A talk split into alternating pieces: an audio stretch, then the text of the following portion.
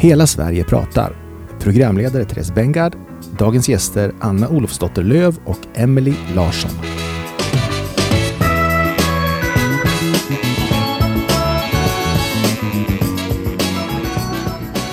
Eh, ja, men då tänker jag mig att vi kör igång för idag och jag hälsar Anna och Emily varmt välkomna till Hela Sverige pratar-podden. Och då undrar ju allihopa, vem är nu ni och vad gör ni för någonting? Så jag tänkte att ni skulle få börja med att presentera er lite kort. Så att, eh, Anna, vem, vem är du och vad gör du? Ja, jag heter då Anna Olofsdotter Löv och arbetar som lektor i genusvetenskap vid Mittuniversitetet. Och jag forskar även parallellt med att jag undervisar. Eh, och just nu så har jag ett forskningsprojekt tillsammans med bland annat Emily som handlar om att rädda landsbygden. Det, det lät som ett stort uppdrag. Det skulle bli väldigt spännande att höra mer om det. Men först då, mm. Emily, vem, vem är du och vad gör du på dagarna? Ja, eh, jag heter Emily Larsson och är adjunkt i sociologi. Ehm, och eh, jag undervisar och forskar precis som Anna. Och eh, sitter i Sunds, eller jobbar på Mittuniversitetet på campus Sundsvall. Ja, jag kanske ska säga att jag, jag jobbar i Östersund men eh, bor i Malmö. Så det är där jag befinner mig just nu.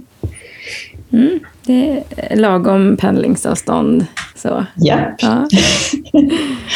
Eh, men jag tänkte att vi kunde börja i den änden att vad är det som, ni har som sagt ett, ett forskningsprojekt som har med eh, landsbygder och, och räddningsaktioner att göra. Men eh, vad är det som har fått er att just intressera er kring den här typen av ämnen, Emily? Ja, för mig så var det ju eh, det kom i samband med, eller mitt intresse för det här uppstod i samband med att jag började doktorera. Och jag har skrivit en avhandling om nedläggningen av BB Sollefteå. Och först så tänkte jag att eh, min avhandling skulle handla lite mer allmänt om mödravård. Men så la BB Sollefteå ner faktiskt exakt samma dag som jag började. Så då eh, valde jag att följa nedläggningen och konsekvenserna av den. Och då så det här fokuset på de här frågorna på plats och på eh, ja, stad och landsbygdskommuner och så, så var ju givet. Men för mig var det då nytt. Men eh, jag har blivit väldigt eh, involverad och intresserad i den, de här frågorna sedan dess. Mm. Och du då Anna, var, vart kommer ditt intresse för de här frågorna ifrån? Ja, alltså under mitt eh, postdoc-projekt som handlade om Pride-festivaler på platser bortom Sveriges storstäder så, så kom jag in mer på just frågor om relationer mellan stad och land och maktrelationer och mycket utifrån ett fokus på just hbtqia-aktivism i relation till plats och då med liksom specifikt fokus på, på orter som inte var storstäder. Eh, och på den vägen är det. Så då, då fick jag på något sätt upp ögonen för också, makt, ja, men också maktrelationer mellan just stad och land. Eh, och hur de på något sätt korsar andra slags maktrelationer, samverkar och samvarierar på olika sätt. Mm. Alltså det, jag blir så här jättesugen på att höra mer om de här eh, forskningsprojekten ni har gjort tidigare. Så jag tänkte, vi måste nästan börja i den änden innan ni får prata om vad ni ska göra den här kommande tiden. Men, eh, men Anna, den här forskningen som du gjort tidigare, vad, vad, vad är, har du dragit några slutsatser eller vad, kan du beskriva lite mer om vad, vad landade det i?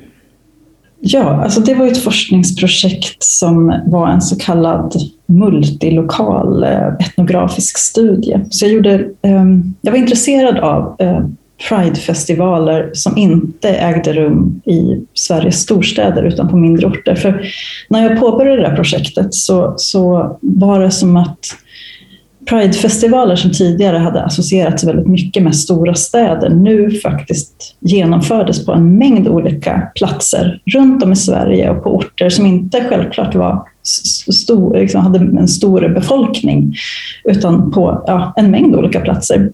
Samtidigt som, som det hände och den liksom utvecklingen så fanns det fortfarande ett väldigt så starkt narrativ om att man inte kunde vara hbtqia-person på mindre orter eller på landsbygden. Så då blev jag nyfiken på just de här, om det här narrativet i relation till det här ökade antalet Pridefestivaler. Så då gjorde jag fältarbete eh, på flera olika festivaler eh, på olika platser runt om i Sverige och intervjuade arrangörer och frågade liksom, vad vill ni med festivalen och vad har den för bakgrund och hur länge har ni arrangerat den och vad fyller den för funktion? Lite sådana frågor. Och vad jag fann var att den urbana normen kring hur eh, en ska arrangera en Pride-festival var väldigt stark och det var någonting man behövde förhålla sig till. Eh, och vad jag också fann var att man gjorde det på sitt eget sätt. Alltså man, man fann ett sätt att göra det som förhöll sig till de förhållanden och de villkor som, som eh, man arbetade inom och i relation till. Så att man gjorde det helt enkelt på sitt eget sätt. Mm. Den, den, eh. här urbana normen du pratar om, eh, vad, hur kunde det alltså att ge uttryck för? Vad, vad var det som, eh, ja, vilka krav ställdes det på något vis hur, hur den här skulle arrangeras? Men det var vilka, vilket slags innehåll den skulle ha. Ehm, och att den skulle fokusera framförallt på hbtqia-frågor och att man skulle ha vissa, ett visst slags innehåll. Det kanske skulle vara en parad, det skulle vara ett föreläsningsprogram. Ehm, och det var inte alltid så att det här var ett liksom optimalt sätt att genomföra en, en Pride-festival på den specifika orten. Så då fick man liksom förhålla sig till det, men göra det på ett sätt som, som på något sätt tog utgångspunkt i de, de villkor som fanns på orten. Så det kunde vara till exempel att man breddade vad en Pride-festival handlade om. Att det kunde ha fokus på frågor om utsatthet generellt, så att jag har liknat liksom Pridefestivalen vid ett slags paraply som kunde rymma en massa olika sorters frågor under, under sig. Mm. Eh, Men eh, de som då arrangerade det här och gjorde det på plats, upplevde de, alltså förstår du, såg de det här mönstret eller var de medvetna om att det är de här kraven som ställs på oss eller, och att vi gör det på ett annat sätt? Eller hur? Men det skulle jag säga, att man, man uttryckte ofta att så här, ja, men det finns en föreställning om att vi ska göra det som i Stockholm, men vi kan inte riktigt göra det. Eh, så vi gör det på ett annat sätt. Vi gör det på vårt sätt. Men att Stockholms Pridefestival fick på något sätt symbolisera vad Pride skulle vara för någonting. Och det var någonting man hela tiden ja, men, behövde förhålla sig till. Antingen gå i opposition eller, eller säga men det, det kan vi också ta därifrån. Eller, men på något sätt, det fanns hela tiden som en referenspunkt. Eh, och det är intressant, tänker jag. Inte självklart som någonting man ville genomföra, men någonting som man behövde förhålla sig till. Mm. Ja, intressant. Eh, jag tänker Emily, du måste ju också ha verkligen fått följa med på en, på en resa du kanske som sagt inte förväntade dig från början. Så, eh, det finns ju många av oss som har följt just den här eh, nedläggningen av BB i Sollefteå och vilka enorma konsekvenser det fick också för lokalpolitiken men framförallt såklart för de som blev eh, drabbade om man säger så. Vad, vad kom du fram i din eh, studie kring det? Mm. Ehm, jag tänkte, jag ska börja med kanske att säga att när jag sa att ehm, de här frågorna var nya för mig så var det också så att jag var alldeles nyinflyttad från Stockholm så jag tror att jag liksom var till en början ganska omedvetet ignorant. Så det har liksom varit en resa för mig också personligen att behöva eh, sätta mig in i många nya perspektiv och liksom prova mina tankar på människor med eh, ja, men mer erfarenhet än, än jag själv och liksom, det har varit ett bollande eh, under hela eh, den här forskningsprocessen. Men eh, jag har tittat eh, specifikt på eh, risker eh, och någonting som jag kallar för periferisering. Eller det är inte bara jag utan det är ett begrepp som har eh, vuxit och blivit allt mer använt inom den här typen av forskning. Eh, och så har jag intervjuat ehm, barnmorskor, blivande föräldrar i Sollefteå och tittat på tidningsartiklar också. Så med periferisering menas då att till exempel när man lägger ner BBn och annan typ av samhällsservice eh, så förflyttar man liksom städer eller byar mer ut i ett slags periferi. Så. Eh, och man kan säga att de hamnar i en, en politisk periferi redan från början i och med att man var man tänker att man kan lägga ner. Det är ganska tydligt om man till exempel tittar på en karta av Sverige och ser var vi har BBn i Sverige. Eh, vilka delar som inte ja, men anses lika viktigt att, att det finns ett BB. Så. Och när jag till exempel intervjuade blivande mödrar så var det flera som återkom till en känsla av förnedring i samband med det här. Eh, att man förlorade sitt BB och förväntades åka så långt. Eh, en kvinna Eh, sa till exempel att jag som kvinna i Sollefteå, det är inte så noga, det är bara att åka över skogen. Och, eh, ja, det, det, det, är inte så noga helt enkelt. Och eh, jag tyckte det var ett ganska talande citat att hon beskriver ja, men både sin position som kvinna och som boende i Sollefteå, ett slags politisk periferi, så räknas man inte riktigt. Så att båda de här, eh, ja, men både eh, kön och plats bidrog till den här periferiseringen i, i hennes fall. Då. Och sen apropå eh, Anna eh, beskrev den urbana normen här. När det gäller vård så finns det ju en väldigt stark urban norm kring hur vård ska bedrivas där man eh, gärna liksom tänker sig de här väldigt storskaliga enheterna med väldigt högspecialiserad vård. Medan de här mindre avdelningarna där man kanske inte liksom har barnmorskor som bara specialiserar på förlossningar eller liksom en typ av aktivitet så, utan man har mer ett arbetssätt som är alla gör ja, men lite av allt. så. Det beskrivs som mer riskfyllt. Eh, och där tyckte jag att det var intressant att de jag intervjuade med eh, vissa som hade erfarenhet från att jobba på större avdelningar och mindre avdelningar beskrev många fördelar med att jobba på en mindre avdelning där man får ja, men göra mycket av allt. Eh, så det är intressant hur det här urbana perspektivet finns i vården. Och nu ser vi mycket stora uppsägningar på, från större BB-avdelningar. Eh, men det har länge ändå funnits eh, ja, men en föreställning om att det stora är, är bättre. Så, mm. Nej, så men, det var några av resultaten. Ja. Nej, men det är ju det är bara att, att hålla med. För, för vi som håller på med de här frågorna länge ser ju att det är det är det, det storskaliga som, som är det bästa i alla lägen, verkar det som. så. Eh, och eh, man, det är det man strävar efter och, och då blir konsekvenserna det här till slut. Så att, superintressant. Men jag antar att man också kan läsa mer av er forskning på... Eh, vi, får, vi får skriva sen på vår hemsida listor till era jobb helt enkelt. Men jag tänker, hur, hur kom det sig att ni två träffade varandra? Är det en, är det en slump eller har ni... Hur... För ni ska jobba tillsammans nu i ett, i ett projekt som vi ska komma in på alldeles strax. Men hur, hur hittade ni varandra?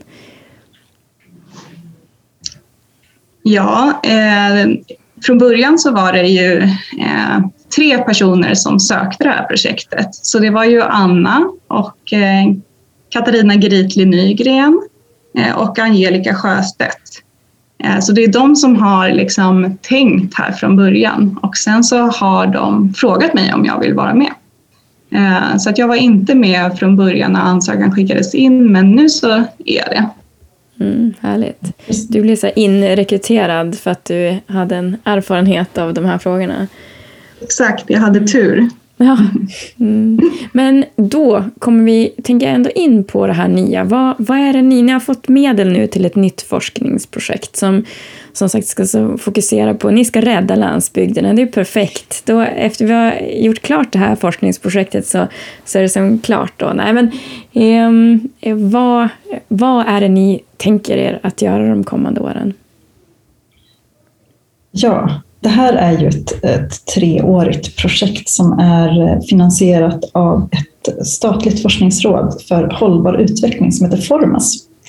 Och vi fick de här pengarna som en, eh, utifrån en, en utlysning som, som handlade specifikt om landsbygdsutveckling.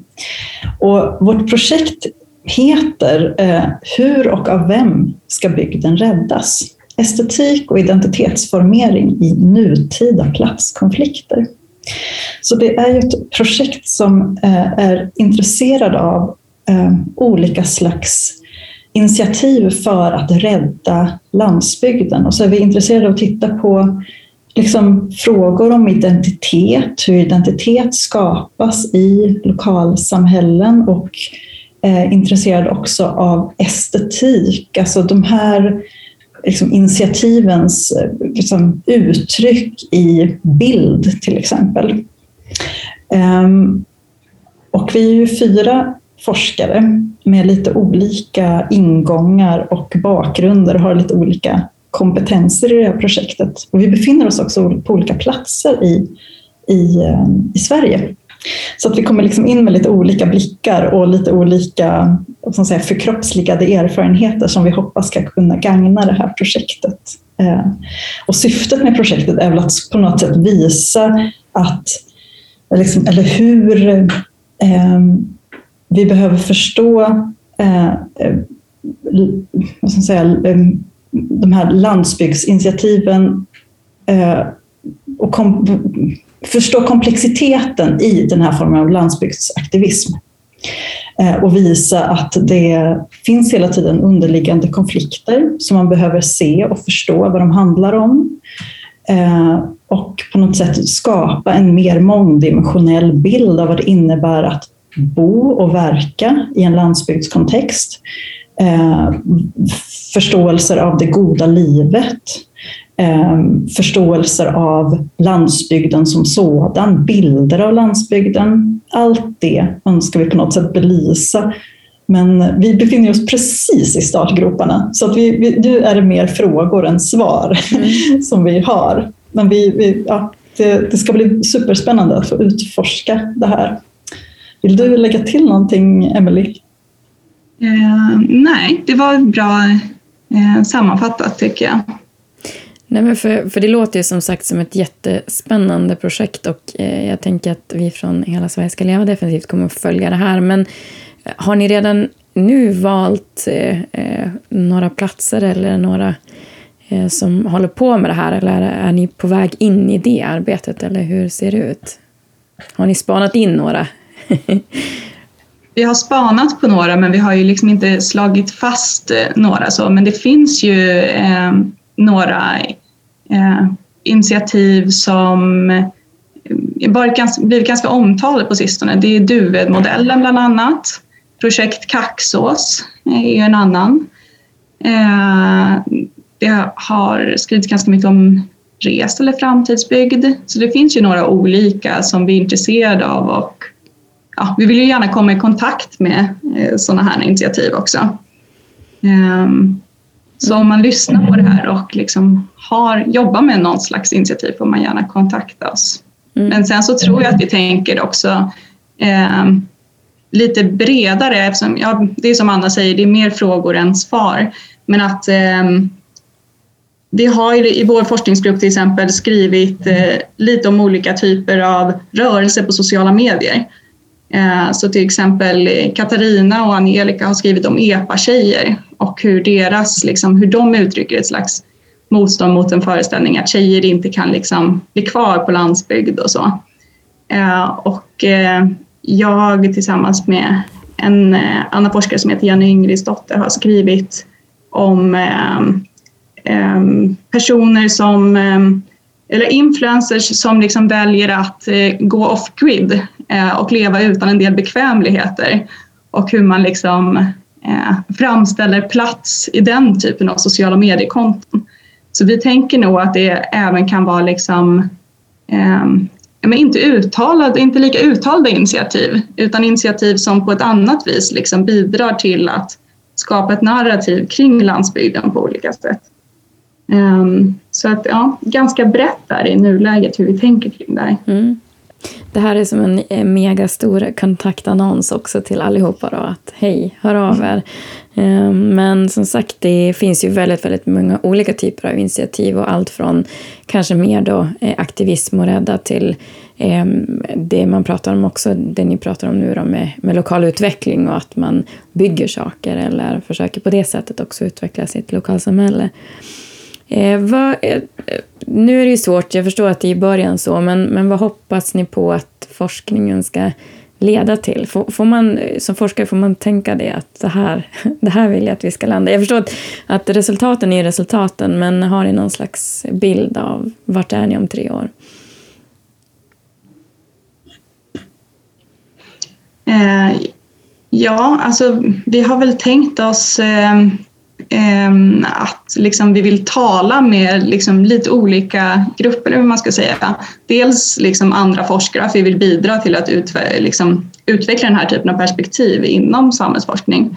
Ehm, men sen är det också beslutsfattare på alla nivåer. Lokala beslutsfattare som eh, liksom är involverade i liksom den här typen av projekt, ehm, även regional och nationell nivå. Det är ju ofta liksom sammankopplat att man pratar om landsbygden som någonting som ska lösa större samhällsproblem också. Eh, och eh, sen så vänder vi oss också till ja, men den här typen av mobilisering och rörelser eh, på landsbygd. Så ja, vi har väl um, ja, vi vill påverka på olika nivåer skulle man säga. Precis, och också på något sätt generellt utvidga bilden av landsbygden. Eh, och på något sätt göra det genom att lära av lokala, samman, liksom lokala sammanhang. Eh, så att vi har liksom både någon slags önskan om att påverka, liksom påverka men också så här, försöka få så här, vilka slags representationer av landsbygden får genomslag. På något sätt där, liksom, någon slags kritisk blick på det. Vad är det som osynliggörs eh, i de eh, olika bilderna som får representera landsbygden? Vilka, vem och vem har makten att makten över hur platsen berättas? Eh, och liksom på något sätt ja, på något sätt vi, vi, visa både konflikterna men också hur man väljer att representera landsbygden eller vad det döljer för konflikter kanske man kan säga. Mm. Ja, precis, och när jag säger att vi vill tala med de här olika eh, grupperna, man säger, så är vi, vill vi verkligen betona att det är liksom tala med. Det är inte som att vi tänker att vi ska eh, komma och säga hur det ska vara alls, utan eh, ja, det är en dialog vi ser framför oss. Mm. Precis. Nej, men för, för ni är lite grann inne på det. Det har ju, vi som har hållit på med de här frågorna ett tag så har det också funnits en diskussion egentligen om huruvida det finns en urban norm överhuvudtaget. Alltså det har ju också varit på tapeten. så. Eh, och det känns som att er forskning ändå har landat i att, att det finns ändå ett, ett storstadsperspektiv på mycket det som, ja, det narrativ som finns helt enkelt. Vad, vad tänker ni kring det? Eh, kan vi fastslå att det finns någon slags urban norm eller finns det någon, någon stöd i forskningen för det? Eller hur? Eh, ja, absolut. Det finns det ju gällande ja, men många olika saker, precis eh, ja, men som jag beskrev rent materiellt att liksom saker, ja, men samhällsservice saknas i delar av landet har, är ju kopplat till en urban norm och även som Anna sa mer ja, men bildligt. Och, eh, det har inte med forskning att göra men jag tänkte på det, jag lyssnade på förra eh, avsnittet av den här podden när Mattias Barsk pratar om, ja, men från, som driver det här Instagramkontot Inte på kartan. Mm. Eh, och där man liksom lägger upp exempel på hur man i media ganska ofta kapar av Sverigekartan så att norra Sverige inte alls finns med. Det är ett exempel på urban norm och även hur man liksom tänker sig um, olika typer av motstånd. Angelica i vår forskningsgrupp har skrivit ett um, kapitel i en antologi om um, som hon kallar för, eller som heter Taking to the Woods, där, som är liksom en ordlek med att man ofta beskriver det som Taking to the Streets när man pratar om att liksom gå ut och protestera.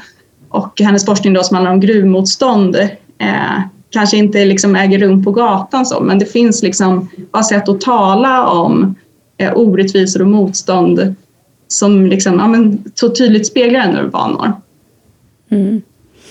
Är det din uppfattning också, Anna, att det finns belägg för att det finns en slags urban norm?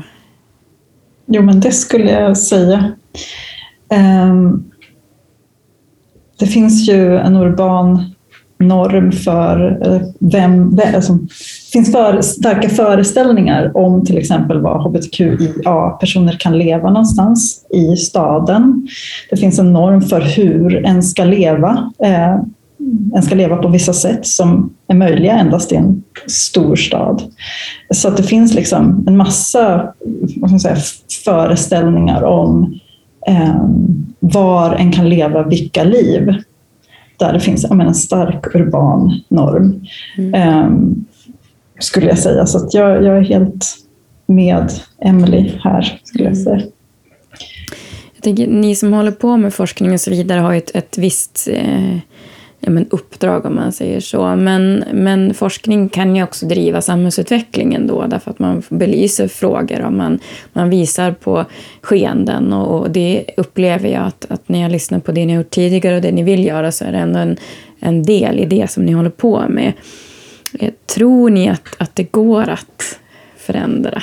Eh, kan forskning driva eh, samhällsutveckling så att det blir mer, ja, men om man tänker då lika villkor eller, eller bättre förhållanden eller eh, mer accepterat då kanske i, i den frågan som Anna har varit inne och kollat på. Vad, tror att man kan vara en del i det? Jag tänker att vi, vad vi kan göra, eller vad jag tänker att jag kan göra är att eh, göra saker mer komplexa. Visa på, eller faktiskt visa på komplexitet istället för enkla, liksom, enkla sanningar eller enkl, liksom, väldigt endimensionella föreställningar.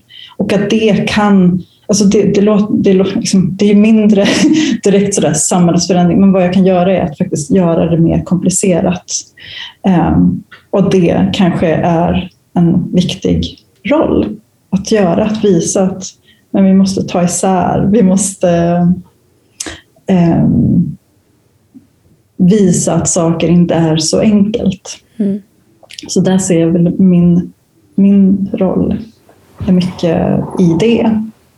Nej, men det, det är ju ja, när man jobbar med de här frågorna så tänker jag att det handlar just om det också. För det är lätt hänt att det bara också blir stad och land. Och sen så finns det någon slags, ja så här ser städer ut och så här ser landsbygden ut. Och så ser det ju heller inte ut. Utan det är väl det vi är på väg i också. Att med alla de här frågorna, så ju mer man eh, forskar på dem, ju mer man pratar om dem, desto mer vi pratar om det här så blir det också mer och mer komplext. Men i det så ryms det ju också som sagt fler då möjligheter för människor som vill leva och bo på landsbygden att säga att ja, men jag, jag passar här också. Det är, det är inte så att jag måste bo på en specifik plats för att vara den jag vill vara, utan det, det utrymmet finns både i, i mindre städer och större städer och i byar och i tätorter och, och alla de här olika delarna. Så Eh, men eh, Emily, Emelie, du har ju en liten spännande då också bakgrund som just kommer, som jag förstår från en, en storstad och eh, fick en slags chockupplevelse. Nej då. Men, men du mötte det här verkligen utifrån din kanske bakgrund också, att du inte var med modersmjölken intutad i det här med orättvisa förhållanden i olika delar. Vad din personliga resa har varit intressant? Eller vad? Ja, precis. Eh, jag tycker det. Och sen så har det ju varit ehm, liksom parallellt med att jag har skrivit min avhandling och att vi har jobbat med de här frågorna på olika sätt så har det ju liksom hänt mycket i samhällsdebatten. Eh, så att det är inte längre riktigt ehm, lika okej okay att vara eh, en ignorant stockholmare. Utan det, ja, det är både liksom frågor kring, ja, men, eh, eh, kring Sápmi till exempel och eh, ja, men, norra Sverige överlag och liksom, ja, stad och landsbygd har ju liksom börjat diskuteras mycket, mycket mera. Så att eh, ja, det har ändrats under den här tiden är min upplevelse. Så jag tror det är fler än jag som har tvingats in på den här resan ändå, vilket är väldigt positivt. Mm. Jag tänker du, Anna, har ju hållit på med, med forskning under en längre period. Upplever du att, att det har funnits ett, eh, att det har varit skepsis eller ett motstånd mot den här typen av forskning? Du vet, har det varit enkelt att få, få forska på det eller få forskningsmedel? Eller har det varit har, har det förändrats under tiden också? Eller? Man kan ju ha en föreställning om att det har varit svårare förut, men det kanske är, är jag som lever med fördomar, jag vet inte. Alltså det, jag tror det är lite svårt att säga utifrån min horisont. Jag tänker att mitt första forskningsprojekt inom ramen för de här, eller som fokuserade på frågor om just makt och plats, stad och land, eh, finansierades ju av Formas precis som vårt nuvarande projekt finansierades av Formas. Och där finns det ju generellt ett intresse av att liksom finansiera projekt som handlar om just eh, hållbar utveckling på olika sätt, stad och land, den sortens forskningsprojekt. Men jag tror inte att jag kan säga någonting om huruvida det var eller har blivit mer um, vad ska säga, lättare att få forskningspengar för den här sortens forskning nu. Det vet jag tyvärr inte. Men jag, jag upplever som att det finns ett ökat intresse och för den här sortens forskning och också för de här frågorna, precis som Emelie säger. Att det är liksom inte längre, och det här är något som är väldigt centralt i eh, vårt, vår samtid. Lite, jag pratade faktiskt ganska nyligen med Katarina som också är med i vår forskningsgrupp här och som har hållit på eh, ja, men längre än oss båda med de här frågorna. Och det var lite intressant, hon berättade att eh, vi som forskare på Mittuniversitetet ofta liksom tilldelades eh, eh, de här frågorna på något sätt. Att man får kanske inte så ofta pengar för att göra ett projekt om urbanforskning eh, på Mittuniversitetet. Kanske inte heller om ja, migration och olika frågor, men landsbygdsfrågor och landsbygdsforskning. Eh, det var som liksom ett område som man ändå kunde få finansiering från, Så det fanns liksom en sån föreställning om vad vi kan ägna oss åt också. Och att man lite liksom, att det var några forskare hos oss i alla fall som beslutade sig för att lite äga det här. Att eh, vi vill skriva om de här frågorna men vi vill också eh, ja, men komplicera även den här bilden och liksom prata om den. För det har ju också med den här, eh, ja, men som med föreställning om centrum periferi att göra. Så då har det ibland vuxit fram en, eh, en mer teoretisk inriktning hos oss som, som vi kallar för reading through periphery som handlar om liksom hur man eh, förstår orättvisor och, eh, och så. Det handlar väldigt mycket om plats också att de här är så nära sammankopplade. Så att mm. på så vis så, ja, det är också liksom en intressant aspekt av det här, liksom, hur pass lätt det är att bedriva forskning om det. Men det är väldigt, eh, ja, det är väldigt eh, tacksamt ändå att det, att det för oss eh, går att få pengar och forskning om detta. Mm. Finns det någon sån här, jag som inte är inne i den där världen, så här forskningscommunity, så har ni koll på varandra, vilka som som bedriver den här typen av, av forskning eller som säger ah, men den där har gjort något bra eller hur? Har ni, ett, e, har ni en egen liten forskningsbubbla, centrum periferi forskning så eller hur ser det ut?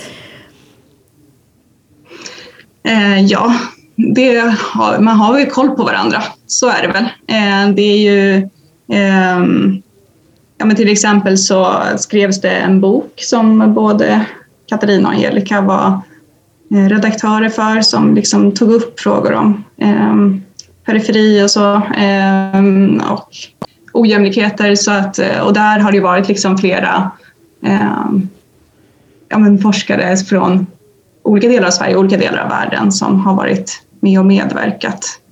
Det har ju även varit ett, ehm, ett särskilt nummer av tidskrift för genusvetenskap där många som har använder de här perspektiven medverkade. Så att, eh, och på konferenser och så, så kan, har vi ibland våra paneler och så. Så att eh, vi känner till varandra eh, och, och, och varandras forskning, får man säga. Mm, ja, men det är bra. Um, tycker ni att det är svårt eller lätt att komma ut med det ni gör? Alltså att jag tänkte i, i övriga eh, forum så. Eh, för det är såklart att ni har ju era egna där, där ni publicerar er forskning och så vidare. Men du vet, finns det ett intresse från media eller från andra att, att skriva om, om det ni gör? Eller hur?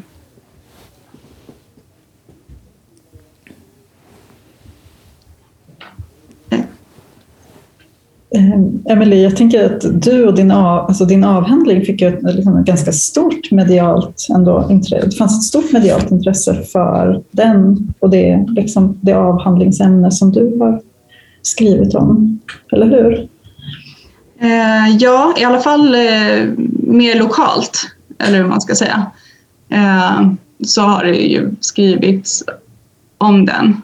Och det är väl för att det har varit en sån aktuell fråga nu som också har liksom sammanfört eh, eh, ja, men, ojäml olika ojämlikheter, både vad gäller liksom kvinnovård eller liksom förlossningsvård ska jag säga och, eh, och landsbygdsperspektiv. Så att, eh, jag tror att det är därför att det är liksom så brännande aktuellt. Mm. Och jag upplevde att eh, min forskning om Pride-festivaler, det fanns ett stort intresse från communityt, från mm. hbtqia-communityt, om att faktiskt få veta mer. Så, och det var ju väldigt roligt eftersom den forskningen var ju väldigt, alltså det var ju väldigt viktigt att få vara en del av det communityt och bidra till det genom min forskning. Mm. Nej, men det, det känns som sagt att ni har jobbat med väldigt mycket spännande saker och eh, jag ser verkligen fram emot nu den här kommande åren så får vi följa varandra och se vad eh, som sagt eh, kan man rädda. Alltså, har ni funderat på det där, eh, att just ordet rädda? Kan det, förstår ni vad jag menar? Att, att det i sig kanske kan bli en sån där varningsklocka för oss som, som håller på med det här. Vadå rädda? Så. Men har ni, vad har ni haft för resonemang kring det?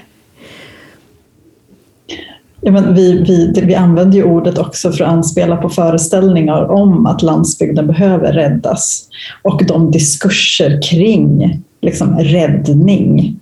Mm. Eh, så det är ju det, och just initiativ som handlar om att rädda, nu sätter jag upp så att jag ska visa så här, citationstecken. Mm. Eh, så att redan där är det ju också att säga, men vad är det för för det finns ju en, någon slags i samhällsdebatten att tala om att rädda landsbygden. Eh, så att det ska på något sätt förstås som ett sätt att ja, men, tänka med det här ordet också. Så vad är det för ord? Vad, vad är det för föreställningar som finns i det? Så att ja, mm. jag har funderat över det. Ni, mm. ni har tänkt, det, det hör jag. så. Eh, vi ska avrunda lite grann, det går ju snabbt när man har roligt så. Eh, jag brukar alltid fråga de som är med i podden vad de har för personligt soundtrack och det här brukar vara den svåraste frågan av alla. Eh, men jag tänkte, Anna, har du någon sån där låt som man ska förknippa dig med? Alltså, när jag och Emily fick den här frågan från, från dig så, så pratade vi lite om det och båda från våra olika håll sa Sara Parkman. Eh, men så föreslog vi två olika låtar och jag var mest lite inne på Ingmaris vals som på något sätt mm, handlar om vad jag förstår, de här lokala eldsjälarna som på något sätt står kvar och ja, Alltså, jobben kommer, jobben går, lyckan kommer, lyckan går. Men vi förblir på jorden vår, säger hon i, i liksom, sjunger hon i den. Och att det är på något sätt så här, okej okay, men vi står här, vi, vi arbetar vidare på, vår, på platsen. Um, så då tänkte jag att den skulle kunna passa rätt bra, att det på något sätt koppla till det här projektet. Mm. Men du har ett, ett, annat förslag som jag också tyckte var jättebra. Men jag tänkte istället då på Sara Parkmans Vreden. Eh, och där hon sjunger Må Gud välsigna dig med vredens skogar, med ilskans dalar, med sorgens skyar och med tålamod. Och alla de här känslorna är känslor som jag förknippar väldigt mycket med att ägna sig åt någon form av förändringsarbete. Och man behöver alla på något sätt och särskilt kanske ett mått av ilska och tålamod. Mm. Eh, Sara är fantastisk och det var väldigt bra jobbat av er att, att ni är samspelta även när det gäller detta. Eh, men med lite olika låtval då. Eh, och båda två är verkligen värda att lyssna på och tycker jag som sagt eh, anspelar väldigt mycket till det ni kommer att göra de kommande åren också. Fantastiskt. Eh, jag vill därmed tacka er för att ni ville vara med i vår pratpodd. Och om man vill då få kontakt med er, hur, hur hittar man... Jag tänkte om man nu, ja men det här, vi måste få vara med i det här forskningsprojektet. Vad, hur, hur hittar man er? Lättast är kanske att söka upp oss på Mittuniversitetets hemsida, miun.se och söka på våra namn. Uh, och sen så kanske vi till och med kan lägga ut en liten, uh, liten mejladress uh, i samband med den här poddens mm. sändning. Det blir jättebra det. Men då gör vi det att vi länkar till er så, så vi får samla upp ifall att det är någon som vill som vågar höra av sig också. Man ska ju göra det också. Ja. Um, Hela Sverige pratar-podden hoppas ju såklart att det här är en del i fler samtal som ska föras runt om i Sverige i de här viktiga frågorna. Och ni som lyssnar, om ni vill vara med och komplettera eller kommentera så finns ju vi också på våra sociala medier och vi heter Hela Sverige på alla plattformar. Och där kan ni också tipsa om det är någon fler som ni vill lyssna på i våran podd. Men har ni något sånt nu kommer det en, en helt oförberedd fråga här, men har ni sån där, åh, den personen, eller de skulle jag vilja lyssna på? Den var svår. Åh, oh, den var svår. Eh, alltså jag just nu har precis börjat eh, kolla in ett TikTok-konto. Eh, eller TikTok eh, med Örjan, Bosse och Mange. En humortrio från Mellansel. Ja. Eh, som jag som jag blev väldigt... För det är också en form av vad ska man säga, rädda initiativ. Eller några som förmedlar en bild av den ort de är uppväxta på. Eh, men jag blev också nyfiken på att höra mer från dem. hade jag tyckt var kul. Ja. Eh, men det är bara sådär som jag kommer på Bra direkt. tips. Jag måste åka till Mellansel och träffa dem på plats ja. känns det som. Ja. Ja, Emelie, var den svår eller har du också någon som du så spontant känner att det här skulle jag vilja lyssna mer på? Jag hakar på Annas tips tror jag. Anna tipsade mig för inte så länge sedan om, eh, om det här så att jag, eh, jag hakar på där. Mm. Eh, nej men, eh, ja, eh, det är ett väldigt bra tips. Jag har eh, tjuvkikat lite grann på dem också. De verkar väldigt eh, ja, men annorlunda i det de gör så och, och har som sagt en, en spännande approach på landsbygdsfrågor. Så att, eh, vi skriver upp den på vår önskelista till kommande poddavsnitt. Eh, för det så vill jag tacka så hemskt mycket för idag. Jag heter Therese Bengard och programleder både den här podden och radar även till vardags riksorganisationen Hela Sverige ska leva. Och jag säger då tack och på återhörande.